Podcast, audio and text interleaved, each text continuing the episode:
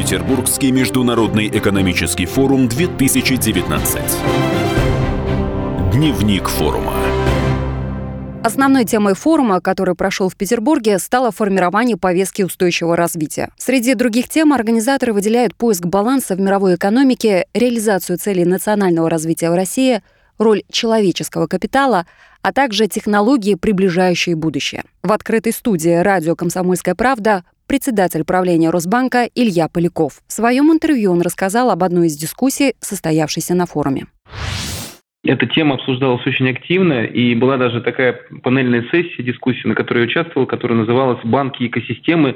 Кто победит?». Была очень интересная дискуссия и очень интересный состав. А, поделюсь своим мнением. Первое, что бы я хотел сказать, что все время идет какое-то противопоставление понятия банков и экосистем. А, мне кажется, что эти два института, банки экосистемы могут и будут сосуществовать и противопоставлять их э, не совсем правильно. А, и однозначно надо отметить, что есть тенденция к э, формированию экосистем, а, но мы видим, что у банков э, есть довольно большие конкурентные преимущества, чтобы строить экосистемы вокруг своих собственных наработок и быть центром вот так называемых будущих экосистем. Илья Поляков также пояснил, какими могут быть банковские экосистемы. Мы видим э, несколько путей развития. Есть первый э, – построение так называемой общей экосистемы.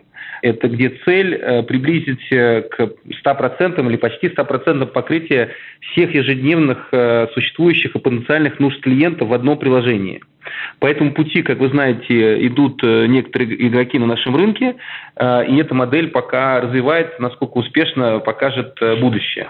А второй, вторая модель или второе направление, которое мы видим, это построение так называемых нишевых экосистем, то есть это покрытие 100% или почти существующих потребностей клиента в рамках одной сфер жизни. Например, покупка жилья, образование, медицина. В этом году в деловой программе приняли участие представители 140 стран и 270 компаний со всего мира. Петербургский международный экономический форум 2019. Дневник форума.